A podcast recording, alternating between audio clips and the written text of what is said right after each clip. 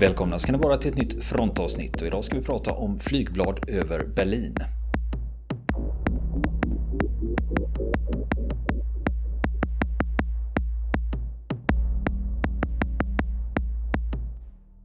Och nu fortsätter vi prata med Stefan Andersson om föreställningen Flygblad över Berlin.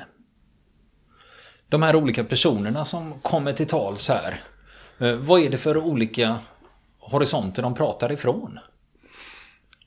Eh,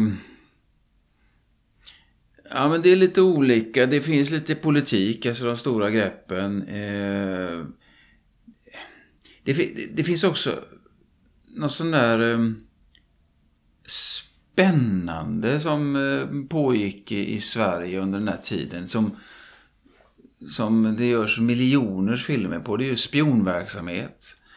Eh, jag har en, en, en visa som, som heter Eskimo.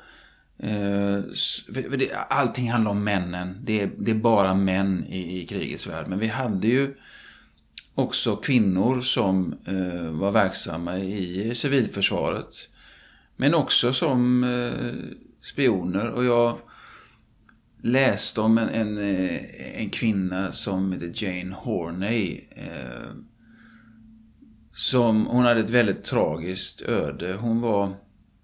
Hennes kodnamn var Eskimo. Eh, hon var väldigt berest och eh, kunde språk och eh, kunde föra sig. Så hon var ju en väldigt bra person att nyttja för att få fram information. Framförallt i Stockholm där det rörde sig så mycket så mycket statsmän från alla Europas länder egentligen. Där så hon blev en så kallad svala eh, och hämtade hem information som hon sen kunde ge till exempelvis den svenska eh, regeringen eller den svenska försvarsmakten. Och det är väldigt rörigt kring just hennes person, vem hon sympatiserade med egentligen. Det gick så långt så att 45, alltså rätt nu minns jag inte exakt när det var, men det var en bit in på 45 där danskarna eh, lurade över henne till Danmark och eh, likviderade henne i Öresund. Eh, en sak som varit väldigt debatterad för mycket tyder på att hon hade, alltså danskarna eh, misstänkte att hon hade samröre med nazisterna. Och det är väl nog ingen egentligen som tror det nu för tiden utan de hade fått en information om detta som visade sig vara fel. Hon gick ett hemskt öde till till mötes. Men det, det, den här spionverksamheten som pågick, den var omfattande. Eh, och den är väldigt intressant eh, på många olika sätt. Och Jane Horney, hon finns med i din föreställning? Ja, det gör hon. Hon finns med där.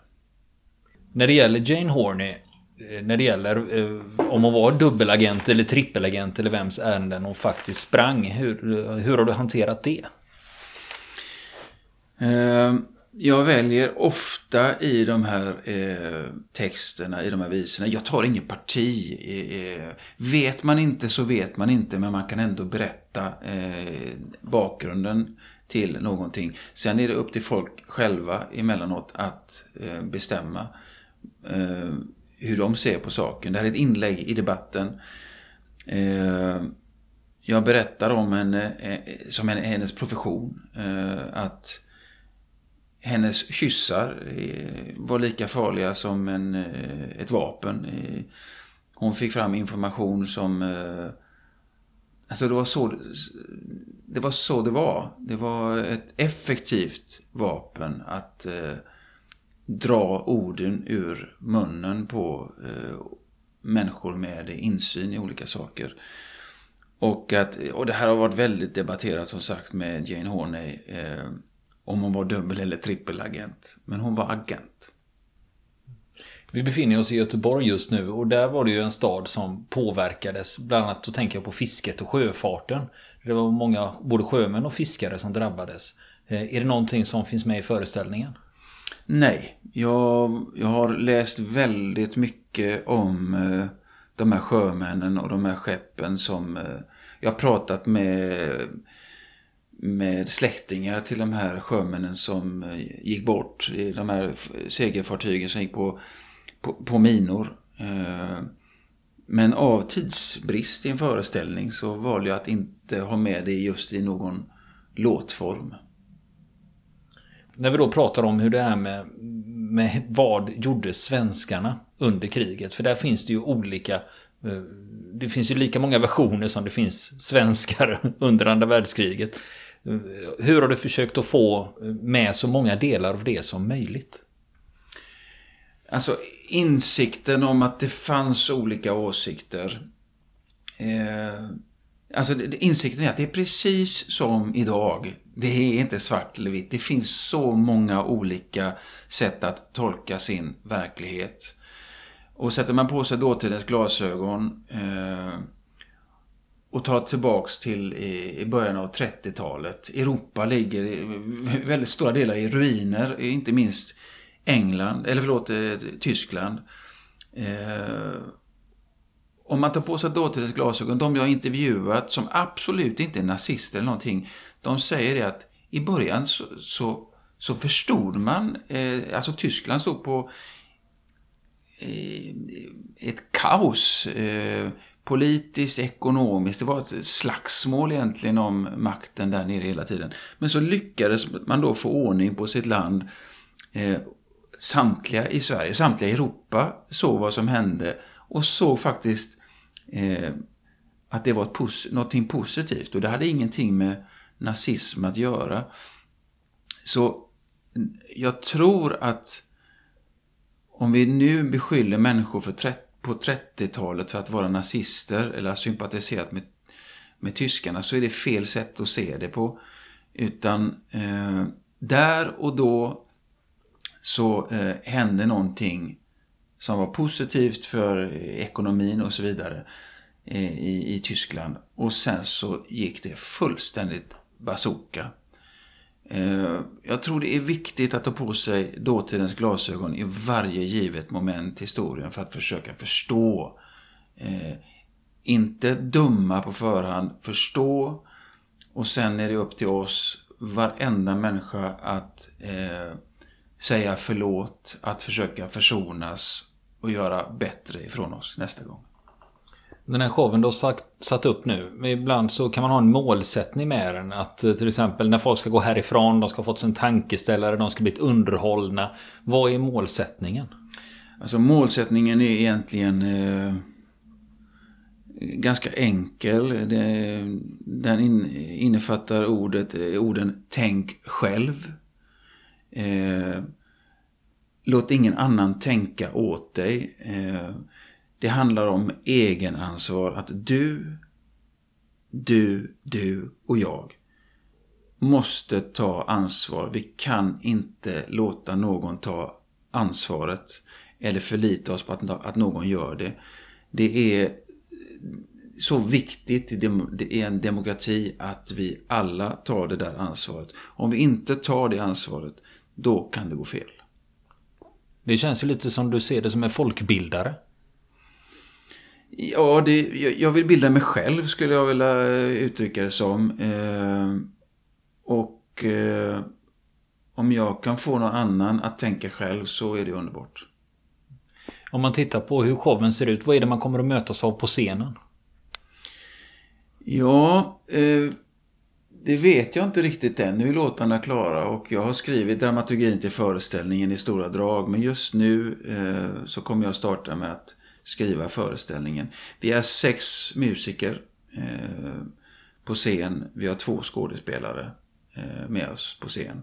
Som kommer gestalta några av personerna eh, som jag tycker är viktiga i den här historiken för att dra historien framåt. Men också att försöka förstå vad som hände innan andra världskriget. Utöver skådespelare och musiker kommer det att finnas någon annan teknik med till exempel bildspel eller något annat på plats? Uh, nej, jag tycker så... Jag vill använda mig så, av så lite teknik som möjligt. Uh, de här historierna är så starka i sig själv så att det känns som att skulle jag använda teknik så skulle jag förminska historierna. Utan de ska... De ska leva där i rummet, där och då. Det ska vara en kommunikation mellan mig och publiken. Vi ser, du skulle, ni har ju premiär 11 januari 2019 och sen fortsätter föreställningen in i april. Hur många föreställningar eh, kör ni per vecka här? Vi kör två. Fredag och lördag. Fredagar och lördagar. Några torsdagar också. Så det här, eh, här på Kanske så gör vi 24 föreställningar. Ja, och det är så långt ni har, ni har tänkt. Det kanske blir fler eller kommer ni att ta med er showen någon annanstans? Eh, ja, det finns eh, alla möjligheter att ta med den någon annanstans. Men jag, jag tänker inte så långt bort nu. Utan nu har allt krut jag har gått åt till att läsa in mig på historiken, skriva plattan, skriva föreställningen. Sen vet jag av erfarenhet att om det här blir en bra produkt så kommer den att sprida sig. Då behöver inte jag tänka så mycket på det. En vanlig sak som dyker upp eh, när vi pratar om Sverige och andra världskriget är ju beredskapen och det här någonstans i Sverige. Finns det med också? Ja, indirekt finns det med. Eh, dels i Per Albin Hanssons tal till svenska folket den 3 september 1939. Eh, det är ett märkligt tal att höra faktiskt, eller ens att läsa det, där han eh, dels förbereder svenskarna för att eh, han berättar för att vi är väl förberedda för eh, ett krig, vi är väl rustade. Eh, och det där var ju en lugn, men det, det, finns också en vädjan i det här talet att eh, nu, nu behöver vi din hjälp. Sverige behöver dig. Eh, alla behövs för att lösa den här situationen. Eh, snälla hamstra inte. Se till att mörklägga och eh, berätta om ni ser något märkligt. Så där börjar ju beredskapen självklart. Jag är inte med någonting egentligen som handlar om någon soldat som låg i beredskap. Jag är med om eh, finlandssvenskarna när vi hjälpte finnarna eh, när Ryssland hade eh, gått in i Finland. Eh, och det fanns nog eh, många som stod och studsade, studsade ute i Sverige att de ville hjälpa till på något sätt. Och nu fick de dessutom en väldigt god anledning att ta sig upp till Finland. De här låtarna som du har skrivit till den här föreställningen, de kommer ju ut på skiva snart. Om man vill ta del av dem, var hittar man dem då? Eh, ja, de kommer släppas som, som vanlig CD, eh, troligtvis LP också, eh, för nördar. Eh, och sen kommer det läggas ut på, på Spotify så att alla kanaler som finns nu då, där kommer de finnas. En av historierna som tas upp i föreställningen det är berättelsen om den tyska ubåten U3503 som den 5 maj 45 lämnade tillsammans med tre andra ubåtar Helsingör för de skulle ombaseras till Norge. Och 5 maj 45, då vet ni att då är det inte så många dagar kvar. Nu var det så att de här ubåtarna blev upptäckta av eh, allierade Liberator-plan och det utbröt en strid. Och en av ubåtarna där, U534, sänktes. Men U3503 den fortsatte i undervattensläge mot Norge. Men vid ett nytt flyganfall då besköts ubåtens snorkelhuvud på ytan med automatkanon. Och genom något misstag av maskinpersonalen så fylldes ubåten av dieselavgaser. Och fartygschefen Hugo Deiring beslöt då att i hög fart gå i undervattensläge mot Göteborg. Och ubåten möttes först av kustpolisen och personal från kustartilleriets batteri på Galtö. Och senare ankom jagaren HMS Göteborg och ledsagade ubåten till en ankarplats utanför Vinga. Och sen under den 7 maj, då pågick förhandlingar om internering och man talade med den tyska marinattachén i Stockholm. Men ubåten förberedde sig dock på sänkning och gjorde sig av med torpeder, dokument och kryptoapparat. Och dagen därpå så gick besättningen över i gummibåtar och öppnade bottenventilerna. Och försök gjordes att ta ubåten under boxering för att sätta den på grund, men det misslyckades och ubåten sjönk på 20 meters djup. Och vad hände då med besättningen? Jo, den togs om hand av jagaren HMS Norrköping och så skickades de till interneringslägret i Backamo uppe i Bohuslän. Men här ligger det ju en tysk hypermodern ubåt på bara 20 meters djup utanför Vinga. Och det är klart att eh, svenska krigsmakten är intresserad av det här. Så redan under maj månad 45 då bärgade marinens dykare en stor del av torpederna. Det var hemligt material de fick med sig och de fick även med sig dokument. Och sen var det först ett år senare när man påbörjade själva bärgningen. Och man försökte lyfta ubåten genom att täta läckorna och blåsa in tryckluft i båten. Det var flera misslyckade försök, men till slut fick man upp ubåten till ytan den 6 augusti 1946. Då tog man in den till Götaverkens flytdocka. Samtidigt som man höll på med det här, då förhandlade den svenska regeringen med de allierade om att få behålla ubåten. Men de allierade, de ville att ubåten skulle skrotas och så skedde också. Men marinen passade ju på att studera och dokumentera konstruktionen och bland annat ubåtens snorkelanläggning togs om hand och monterades på prov på den svenska ubåten HMS Draken och senare på U9. Och den sången ni ska få höra nu heter Sista vargen och den handlar just om ubåtskaptenen Hugo Deiring som sänkte U3503. Får jag tala med kapten på ubåt 3503 ni nu omringade är av kanoner och gevär. Då mitt land är neutralt blir ni tagna i förvar. Men du kan också välja gå. Men då bör du tänka på du är den sista av din sort. Alla andra har gett upp. Det är tomt på din meny. Det finns ingenstans att fly. Så lägg dig ner, ge upp. Din känner inget till. Vad är det som du vill? Du kommer aldrig härifrån. Vart skulle du då gå? Så lägg dig ner, ge upp. Din resa slutar här. Låt mig säga vem du är. Du är den sista av din sort. Den allra sista. Sista vargen i din flock.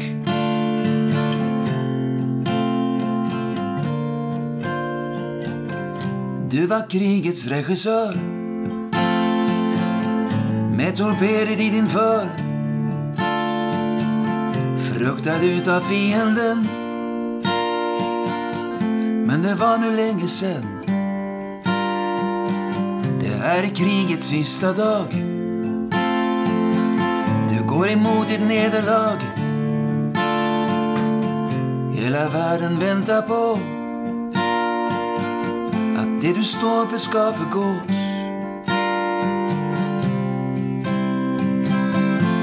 Så lägg dig ner, ge upp det tjänar inget till. Vad är det som du vill? Du kommer aldrig härifrån. Vart skulle du då gå? Så lägg dig ner, upp. Din resa slutar här. Låt mig säga vem du är. Du är den sista av din sort. Den allra sista den sista vargen i din flock.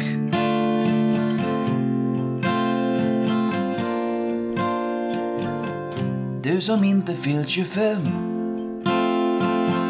Du kanske kommer hem igen. Livet börjar om på nytt. När demonerna har flytt. Och om vi läker våra sår tar vårt ansvar och förstår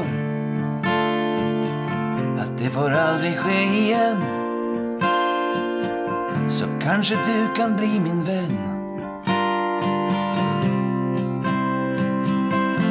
Så lägg dig ner, ge upp. Det tjänar inget till. Vad är det som du vill? Du kommer aldrig härifrån. Vart skulle du då gå? Så lägg dig ner, ge upp. Din resa slutar här. Låt mig säga vem du är. Du är den sista av din sort. Den allra sista. Den sista vargen i din flock.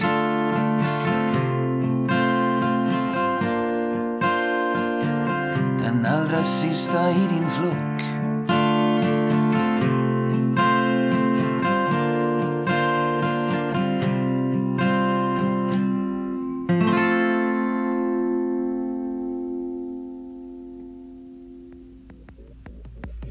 Vill ni komma i kontakt med oss så kan ni göra det via vår Facebook-sida som heter Fronten. Det är inga problem för er att leta er fram där. Eller också så mejlar ni på vår mejladress och det är frontenpodcast.gmail.com.